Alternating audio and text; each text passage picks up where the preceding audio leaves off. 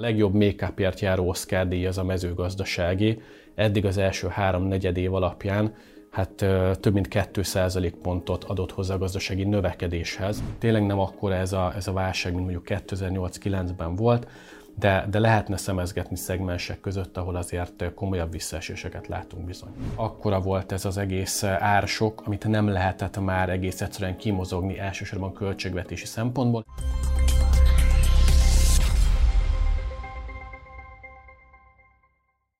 A 2023-as év legfontosabb gazdasági szava egyértelműen az infláció volt, de hogy mi van emögött, vagy inkább ezen túl, és mit várhatunk az idei 2024-es évre, arról beszélgetek Virovácz Péterrel, az ING vezető elemzőjével. Köszönöm, hogy elfogadtad a meghívásunkat. Köszönöm szépen, hogy itt lehetek. Hát nem volt ez egy unalmas év, de a szó nem annyira pozitív értelmében. Mik voltak a kulcsmomentumok, amiket ki lehet emelni 2023-ból?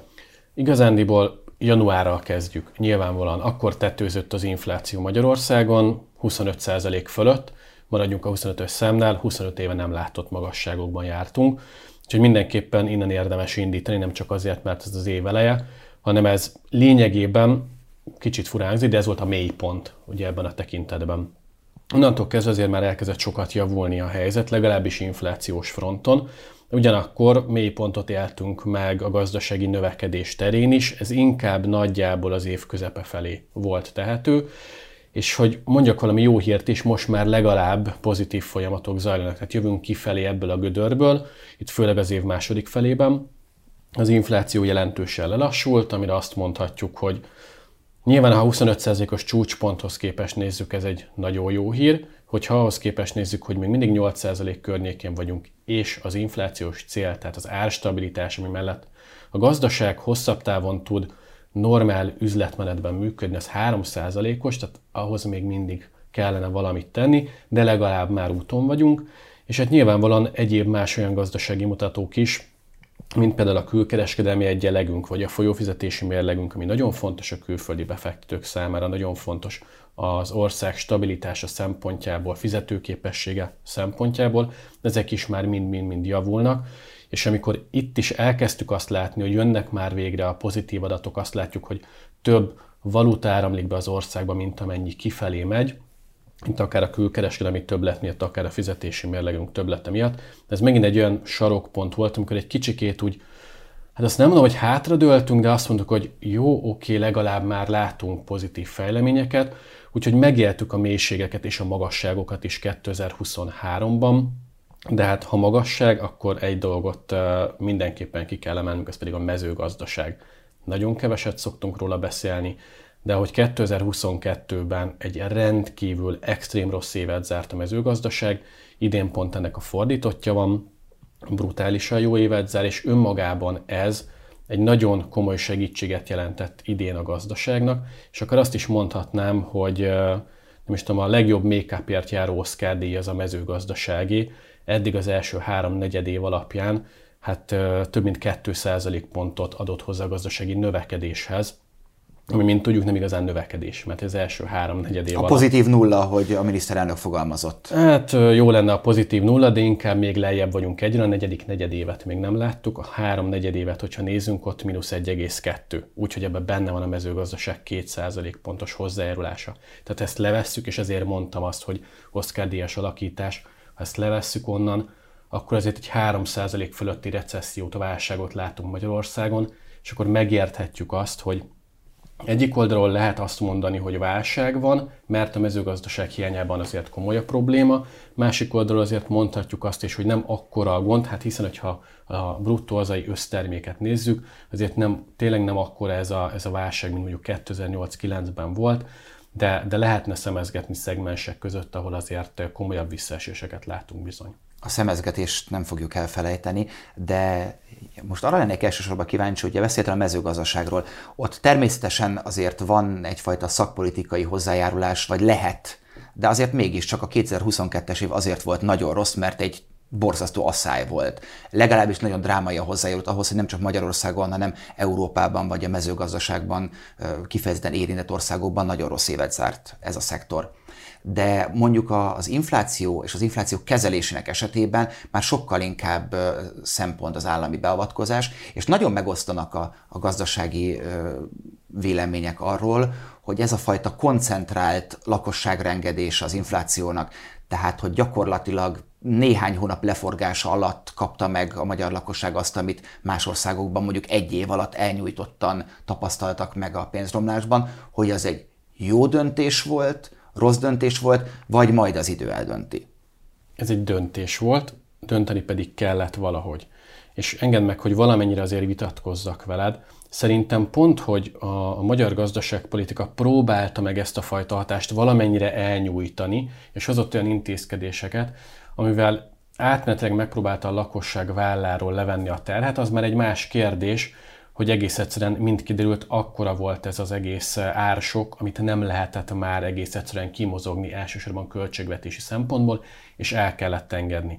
Tehát a nap végén, ha lecsupaszítjuk ezt az egész történetet, akkor ugyanaz történt Magyarországon, így inflációs és gazdaságpolitikai szempontból, mint történt akár Franciaországban, Németországban, vagy a régiós országok között Csehországban, Szlovákiában. Csak el volt tolva mondjuk egy 6-9 hónappal míg a sok hatására itt a régiós országok vagy a, vagy a fejlett eurozónás tagállamok föltették a kezüket, és azt mondták, hogy oké, okay, ez van, legyen az, hogy sok terápia van, most átengedjük a lakosságot, megüti ez a fajta megélhetési válság, de utána talán gyorsabban fölállunk ebből a pofonból. Ugye a magyar kormány megpróbálta ezt a, ezt a pofont ugye elkerülni, de sajnos nem sikerült, akkora volt ez a, ez a, ez a mélyütés, hogy el kellett engedni 2022 környékén bizonyos, bizonyos intézkedéseket. Hát ugye két fontos intézkedés volt. Az egyik az a rezsi, igen. a másik pedig az üzemanyagárstop. Pontosan. Tulajdonképpen ez volt az a két fő dolog, amiben, ahogy te is mondtad, a magyar kormány tudatos döntéssel tartotta, ameddig lehet, majd egyik pillanatról kiengedte a kezéből a gyeplőt, és én ezért mondtam, hogy ez hirtelen lett az emberek nyakába öntve, engedve, mert hogy az élelmiszer áraknak a növekedését azt mindenki tapasztalta, de az a számolt inflációnak nominálisan nézve viszonylag kis része volt, hiszen az infláció, és azért is tud most ilyen drámaian csökkenni egyik hónapról a másikra, mert ahogy kerül ki a januári, meg a tavaly decemberi, meg az egyéb adatok, egyszerűen a statisztika, a matematika törvényszerűségé szerint javulnak az adatok. Tehát jó-e az mondjuk egy társadalomnak, hogy hirtelen 480-ról kell 780-at fizetni, vagy egészségesebb az, hogy 480, 510, 530, tehát, hogy egy, ezt matematikailag, gazdasági szempontból jobban járta a lakosság ezzel például. Én azt gondolom, hogy ha, megpróbáljuk megnézni, hogy más országokban mi történt, akkor azt látjuk, hogy alapvetően a sok terápia jellegű dolog az tud működni. A gond nálunk az az volt szerintem, hogy nem csak önmagában ez az infláció sok érte a lakosságot, hanem egészen 2020-ig kell visszamennünk lényegében, amikor elkezdődött felépülni ez a fajta inflációs probléma. Volt egy nagyon feszes munkerőpiac, ami egész egyszerűen annyit jelent, hogy nagyon alacsony a munkanélküliség, illetve sok a foglalkoztatott, de sok az üres állása is, tehát versenyben a munkaerőért, ez hajtja fölfele a béreket, ez megjelenik a szolgáltatások inflációjában, hiszen ők a leginkább érzékenyek erre a típusú sokra, tehát a bérköltség emelkedésre. Már itt megjelent egyfajta emelkedő infláció, aztán jött egy Covid-válság, ugye annak hatására beszűkülő értékesítési láncok, elfogytak a termékek, ez megemelte mindenhol gyakorlatilag a, a beszerzés költségét, aztán jött egy mezőgazdasági válság, a háború, az energiaválság, ezek szépen egymásra pakolódtak. Polikrízis. polikrízis, pontosan. És aztán jött az a történet, hogy akkor a választások előtt a kormányzat megpróbálta élénkíteni a gazdaságot, lazábban fogta a költségvetési gyeplőt, és ezáltal kialakult egy olyan gazdasági helyzet, amelyben kínálat nem volt a gazdaságban, kereslet viszont bőven, tehát a vállalatok jó piac módjára éltek annak lehetőségével, ha árat emelek, sem tűnik el a kereslet, tehát ezért kialakult egyfajta árverseny, csak éppen a rossz irányba ki tud nagyobbat emelni. És ezek így szépen, mint egy hagyma így egymásra pakolódva, kiadták ezt a fajta inflációs sokat. És innentől kezdve az, hogy az, hogy itt 2022 végén egy lépcsőben ráeresztették a lakosságra mondjuk, vagy nem is egy, de kettő lépcsőben ezeket a sokkokat, ez azt gondolom, hogy már nem osztott, nem szorzott. Hogyha ezt hamarabb tesszük meg, akkor statisztikailag máshol van a csúcspont, hamarabb jön le az infláció. Van ekkora csúcspont akkor? Mert hogy tulajdonképpen az egésznek az optikája volt nagyon rossz, és, és azt gondolom, hogy, hogy a közvélemény vagy a, a közhangulatot rontották ezek a számok.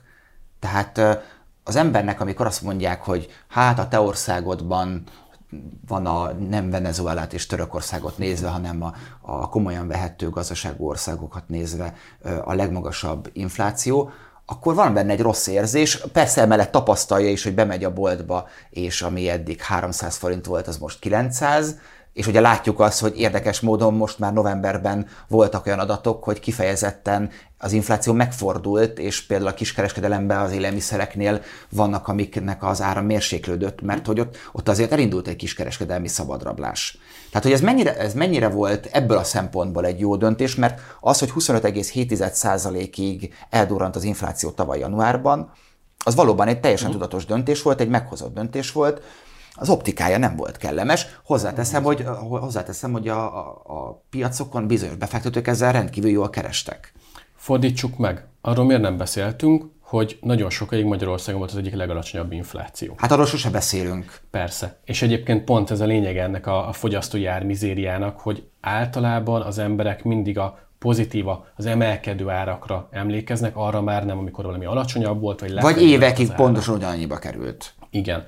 És pont a minap beszélgettem kollégákkal, hogy milyen érdekes, hogy nem az az árszint van most a fejünkben, ha bemegyek venni egy kefírt mondjuk, vagy egy tejet, ami két héttel ezelőtt volt, hanem a két évvel ezelőtti árakra emlékszünk, és ahhoz képest még mindig egy jóval magasabb inflációs rátát tudunk magunknak kalkulálni. Tehát az a helyzet, hogy akárhogyan is néztük volna, valószínűleg olyan sokkok érték a magyar gazdaságot, ami miatt én azt gondolom, hogy időbeli lefutástól függetlenül nálunk lett volna az egyik legmagasabb az infláció. Egész egyszerűen azért, mert a forint nagyon komolyan belejátszott ebbe az inflációs sokba.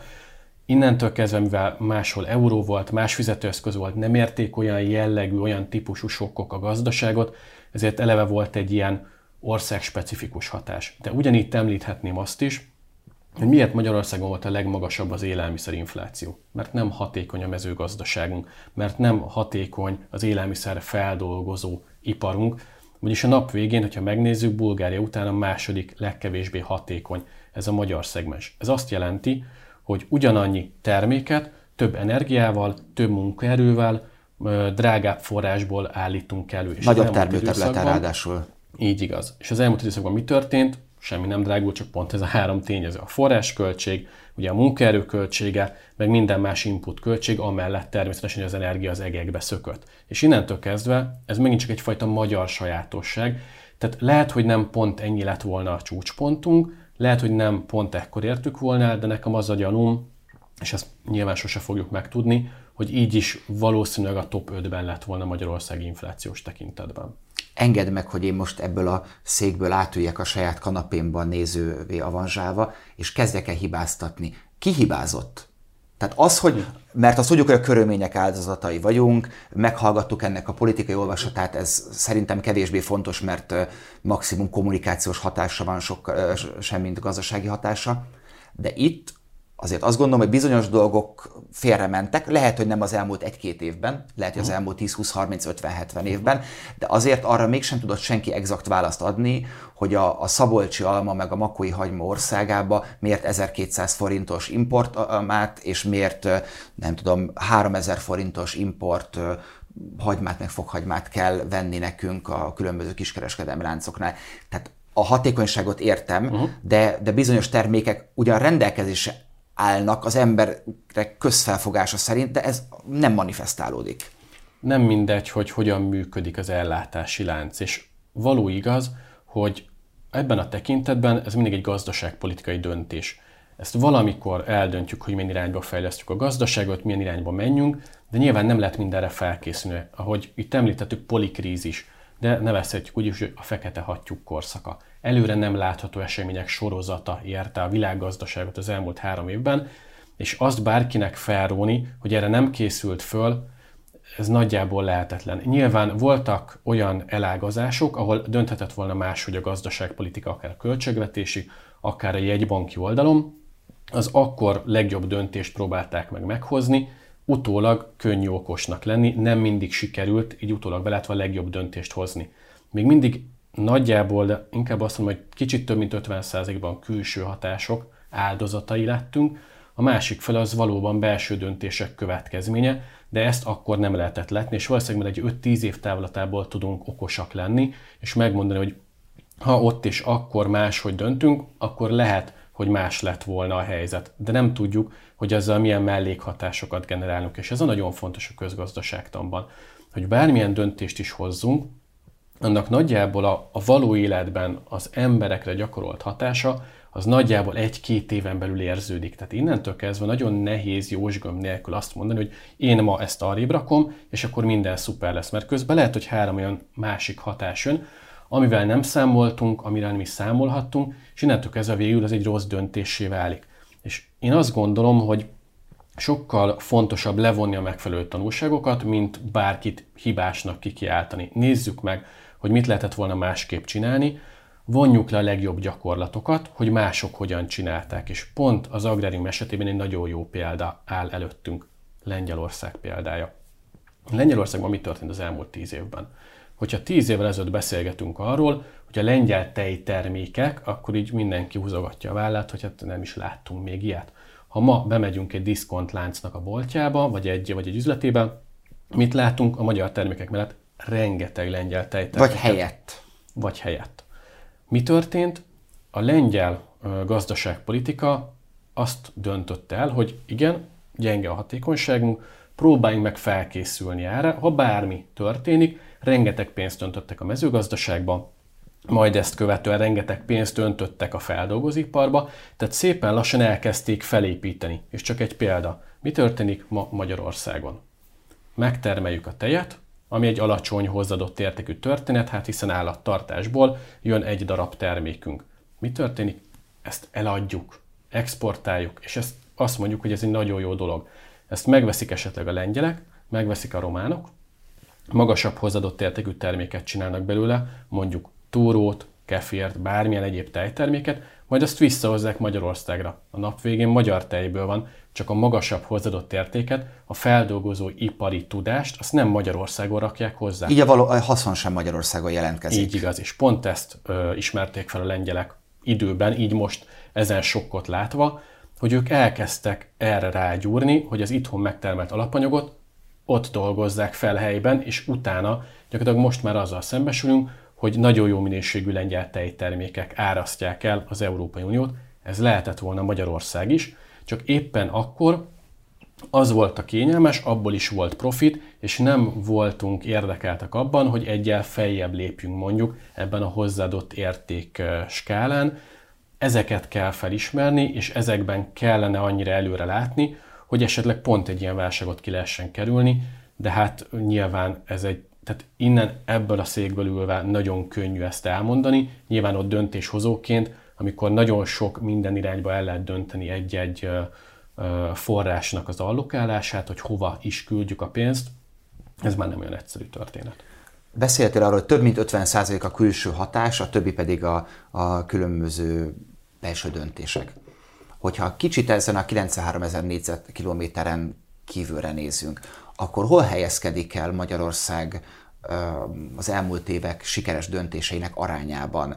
Tehát nem azt mondom, hogy vizsgaeredményt adjunk a, a magyar gazdaságpolitikának a válság állóságáról, vagy válságkezelésről, vagy döntéshozatali mechanizmusáról, de, de körülbelül mit lehet mondani, hogy milyen hatékonysággal működik jósgöm nélkül, de feltételezzük, hogy a környező országokban sincsen a, a különböző intézmények vezetőinek jósgömbje. Milyen hatékonysággal működik a, a magyar gazdasági döntéshozatal?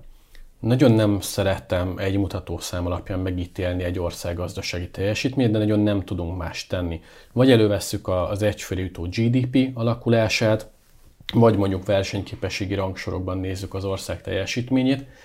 Bármelyiket is vesszük elő, azt látjuk, hogy Magyarország bár önmagához képest viszonylag sokat javult az elmúlt 10-20 évben, tehát van előrelépés, de közben azt is tapasztaljuk, hogy egyre inkább leszakadásban vagyunk a régióhoz képest. És nagyon sokszor előkerül az, hogy hogy fel akarunk zárkózni az Európai Unió átlagához, fel akarunk zárkózni Ausztriához. Ne felejtjük, Ausztria jóval meghaladja az EU átlagot, tehát az egy tényleg nagyon ambiciózus terv. És Lassan már Romániához kéne felzárkózni. Pont azt akartam mondani, hogy mindeközben kicsikét szem előtt tévesztjük a saját környezetünket, amiben mi alapvetően mozgunk, akár a Visegrádi régiót, és tényleg nagyon sok tekintetben lelemaradozunk.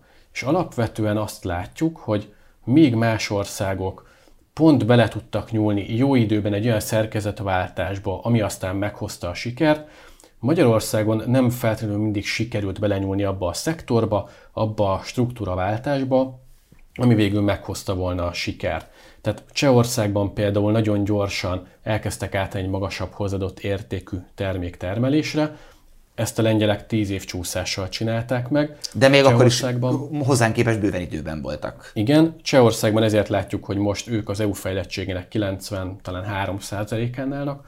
A lengyelek is azért jelentősen elhúztak tőlünk, bár azért is megint csak ugye mi az, amit az ember nem gondol, hogy végül jól jön ki belőle. A labdarúgó Európa bajnokság még sok-sok-sok évvel ezután 2012-ben senki nem gondolta volna, hogy ennek jelentősége lesz pont egy válság utáni kilábalási időszakban, 8-9-es pénzügyi válságnál a lengyeleknek, az ukránoknak nem nagyon volt más lehetőségük. Infrastruktúrát kellett fejleszteni, meg kellett rendezni ezt a sporteseményt, iszonyat mennyiségű pénzt töltek a gazdaságba. Ha megnézzük, hogy az országok hogy teljesítettek a 8-9-es válság után, mindenki így megy lefelé, Lengyelország és Ukrajna éppen fölfelé ment.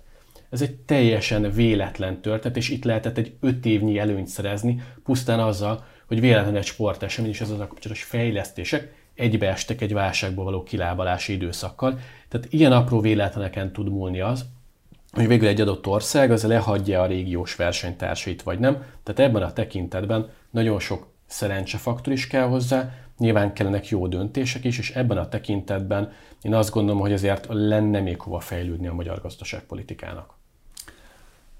Mi, mielőtt elkezdeném beszélni a jövőről, mert hát mégis azért az éves adásának valahol erről is kellene szólnia, de mit gondolsz arról a, a gazdasági hozzáállásról, amikor mondja, felhoztam én például Romániát példának, uh-huh. hogy, hogy lassan tényleg már arról kell beszélni, hogy őket kellene beérni, és erre jön az a, az a kommunikációs vagy, vagy narratíva megoldás, hogy hát nézzük meg, hogy a 6 millió román háztartásból hány helyen van vízdobítéses WC és Magyarországon ez az arány, ez milyen. Szóval ez a, ez a fajta ilyen gazdasági relativizálás, ez nem ez okozza azt, hogy valahogy nekünk sosincs szerencsénk, és inkább azt kérdezem, hogy ez tényleg szerencse kérdése? Vagy van egy olyan fajta ilyen történelmileg rossz hozzáállás, ami egy csomó rossz döntés ö, eredője? Hagy hozzak ide egy nagyon-nagyon rossz uh, idézetet, ugye a statisztika olyan, mint a bikini, nagyon sok mindent megmutat, de pont a lényeget elfedi. Erről beszélünk, amikor egy GDP per főadatot nézünk, egy versenyképességi mutatót nézünk, akkor nyilván azt látjuk, hogy mondjuk Románia egyre jobban zárkózik fel, bizonyos mutatókban akár lehagyott minket. De hogyha egy kicsikét hátrébb lépünk, és azt mondjuk, hogy nem biztos, hogy nekünk a növekedést kellene hajszolnunk, és egyre többször és egyre többen beszélnek arról, hogy nem biztos, hogy itt gyakorlatilag egy energiaválság után arról kellene beszélnünk, amikor a fejünkre lett koppint, hogy az a gazdaság struktúra, amiben vagy ami felé a világ halad, ez nem működőképes, nem fenntartható, akkor még mindig növekedést kellene hajszolnunk. Sokkal fontosabb azt megnézni, hogy hogyan élünk. Nem jólét, hanem jól létet nézni. És ennek egy nagyon fontos szegmens az, hogy mekkorák a különbségek. Akár egy országon belül, akár a legfelsőbb és legalsóbb rétegek között. Ebben a tekintetben nyilván van az a szerencsés 10% Romániában, aki úgy él, mint mondjuk valaki Budapesten, vagy még jobban. De ha megnézzük, sokkal durvább a szétszakadozottsága a román gazdaságnak, mint a magyar gazdaságnak. Itthon is mindig elmondjuk, hogy óriási különbségek vannak az egyes megyék, az egyes régiók között. Romániában ez többszöröse a magyar különbségeknek. Lehet, hogy ott vannak olyan megyék, ahol azt mondhatjuk, hogy már bőven Európai Uniós szinteknek megfelelő életszínvonalat tudnak élni a román állampolgárok, de valóban is itt jön be az a kép, hogy most van angol WC vagy nincsen. Nyilván ez egy kicsit pejoratív értelmezése annak, hogy mennyire vannak leszakadott részei az országnak. És ebben a tekintetben én azt gondolom, hogy sokkal fontosabb lenne arra fókuszálnunk, hogy milyen az életszínvonal, milyen a jól lét, amit nem lehet GDP-ben mérni, hiszen gondoljunk bele abba, hogy mit mér ez a, ez a GDP-s mutatószám. Ez azt méri, hogy én most kiöntök valamit betonnal. Attól nem biztos, hogy jobb lesz az én életem. De nyilván pörög az építőipar, az építő alapanyagipar, munkát adok valakinek, és akkor tök jó, lebetonozzuk az egész országot, és van GDP-nk. Ettől jobb lesz valakinek? Nem biztos. Tehát pont azért eh, fontosabb lenne egy olyan szemléletváltáson keresztül menni, és itt-ott ennek már fellelhetőek az írmagjai, hogy nem a növekedést kellene hajszolnunk, hanem azt a fajta jól lét javítást, aminek igenis része a felzárkóztatás, igenis része az, hogy lehetőség szerint csökkentsük a társadalomban a feszültséget, ezt a fajta szétnyúló ollót próbáljuk meg kicsikét összezárni, és nyilván nem azzal, hogy megnyessük a leggazdagabbakat, hanem, hanem alulról zárkóztassunk föl, próbáljuk meg lehetőséget teremteni, adjunk halat is, de adjunk hálót is. Tehát legyen lehetőség arra a felzárkózásra, és a rétegek a társadalmi felzárkózásra, és nem pedig arra, hogy mondjuk az EU 90 valány százalékát érjük el, mert ezt meg lehet úgy is csinálni, hogy egy bizonyos réteg az, aki húzza magával lényegében az egész gazdaságot, de ennél sokkal jobb, hogyha egyszerűen mindenki tud előrelépni. Ez egy nagyon fantasztikus végszó lenne, hogyha nem lenne erkölcsi szakmai kötelességünk beszélne 2024-es évről. Mint azt megbeszéltük, nincs előtted a kristálygömb. Nem is várom el, hogy Az asztal alatt sincsen, úgyhogy. De ezt ne áruljuk el a nézőknek, mert eddig ebben a hitben éltek. Mit várhatunk a 2024-es évtől? Mik azok, amikkel az elemzők, a szakértők számolnak? Az inflációról már beszéltünk, uh-huh. és, és azért, mert nagyon Magyarországon belül maradtunk, most maradjunk a magyar gazdaságnál. Mire számíthatnak a, a nézők, a, az emberek, a fogyasztók, tehát nem nagy uh-huh. befektetői szemmel, sokkal inkább átlagember szemmel? Nagyon sokat beszélünk arról, hogy megérkezett a fordulat a reálbérekben. Ez annyit jelent, hogy annak hatása, hogy az infláció fékeződik, a drágulás mértéke lassul, és ez már olyan alacsony, hogy ezt már felülmúlja az átlagbér növekedése, és most nem nyitom ki azt, hogy az átlagbér mérése milyen problémákat vet föl, de fogadjuk el, hogy az átlagbér magasabb, mint az infláció, tehát nő a lakosság vásárlóereje, ez határozza majd meg a 2024-es évet. De ez nem azt jelenti, hogy jön a jó tündre és egy varázsütésre mindenkinek jobb lesz egy lassú, fokozatos javulást látunk majd a magyar gazdaságban, lépésről lépésre haladnak a háztartások, vissza kell fizetni azokat a hiteleket, amelyeket fölvettek annak érdekében, hogy a megélhetésüket lehessen biztosítani. Elfogytak a tartalékok, föl kell építeni, vissza kell építeni ezeket a tartalékokat, és ezek után lesz lehetőség arra, hogy többet lehessen fogyasztani. És csak egy példa, gyakorlatilag most a reálbér szintje, hogy mennyit tudunk vásárolni, milyen szinten vagyunk, ez nagyjából a 2020-as, 2021-es évnek felel meg. Tehát itt is érezzük, hogy bár jön a javulás 2024-ben, jön a pozitív változás, de ez még mindig egy útnak az eleje, és mindig nagyon sokat kellene változni, de az a pozitív kicsengés mindenképpen velünk van, hogy, hogy már jó irányba haladunk, már jóval mérsékeltebb lesz az infláció, még akkor is, hogyha az év második felében esetleg emelkedik a mutató, mert jelen pillanatban mi azt gondoljuk, hogy emelkedni fog, de 4-6 százalék között vagyunk, azért az nem 20-25 százalék, tehát kezelhetőbb a történet. Mindemellett azért továbbra is erős a munkerőpiac. Lehetnek problémák, de mi azt gondoljuk, hogy, hogy összességében nem lesz egy olyan jellegű munkerőpiaci sok, hogy tömegek veszítsék el az állásukat, tehát ez egy viszonylag stabil kiindulási alapot ad nekünk egy egy, egy érzékeltő gazdasági fejlődéshez, egy gazdasági növekedéshez, és egy nagyjából 3%-os GDP növekedésről beszélhetünk, és nyilván most a saját szavamat ütöm, mert megint GDP-ről beszélgetünk, holott nem ez a legfontosabb, de természetesen valamiben mérnünk kell magunkat, és valamihez mérnünk kell magunkat. És az a jó hír, hogy még 2023-ban, ha azt mondtam, hogy a mezőgazdaság az nagyon jó színben tüntette fel azt, hogy mekkora is a valós visszaesés, tehát 2024-ben pont arról beszéltünk majd, hogy ez a 3%-os növekedés ez valójában több lesz. Ebből többet tudunk érzékelni, mert ezt a mezőgazdaság inkább majd visszahúzza. Nem lesz még egy ilyen jó éve. Zsinórban nem lesz két ilyen jó éve a mezőgazdaságnak. Ez visszahúzza a gazdasági növekedést, tehát ha majd attól eltekintünk jövőre, akkor ennél egy jobb, dinamikusabb, stabilabb magyar gazdaságot látunk. de persze ez jelen pillanatban itt most, amikor beszélgetünk, így tűnik, vagy igaznak tűnik. Aztán az elmúlt három évben sajnos láttuk azt, hogy jönnek a meglepetések. Jönnek a fekete hattyúk. Jönnek a fekete hattyúk, és ebből rögtön januárban jön a következő. Ugye január közepén, bármennyire is furcsa, de figyelnünk kell a tájvani választásokat, ha ott esetleg olyan végeredmény születik, amiből kipattan egy ázsiai katonai konfliktus, az boríthatja az egész 2024-es évet. Aztán jön az amerikai elnökválasztás kérdése, ugye szépen lassan épül fel a történet, még végül 24 végén eljutunk az elnökválasztásig, de aztán lesznek európai parlamenti választások, rengeteg-rengeteg válaszút, és rengeteg olyan lehetőség, ahol valami vagy jól, vagy balul sülhet el. Egyelőre mi azt gondoljuk, hogy egy viszonylag nyugodtabb jó év lehet ez a 2024-es, és bízunk abban, hogy most elkerüljük ezeket a fekete átyukat profita szóljon belőle. Nagyon szépen köszönöm, hogy itt voltál velünk. Örülök, hogy itt láttam. Önöknek pedig köszönöm a figyelmet, iratkozzanak fel a csatornáinkra, hogy ne maradjanak le a tartalmainkról, várjuk a véleményüket a komment szekcióban a viszontlátásra.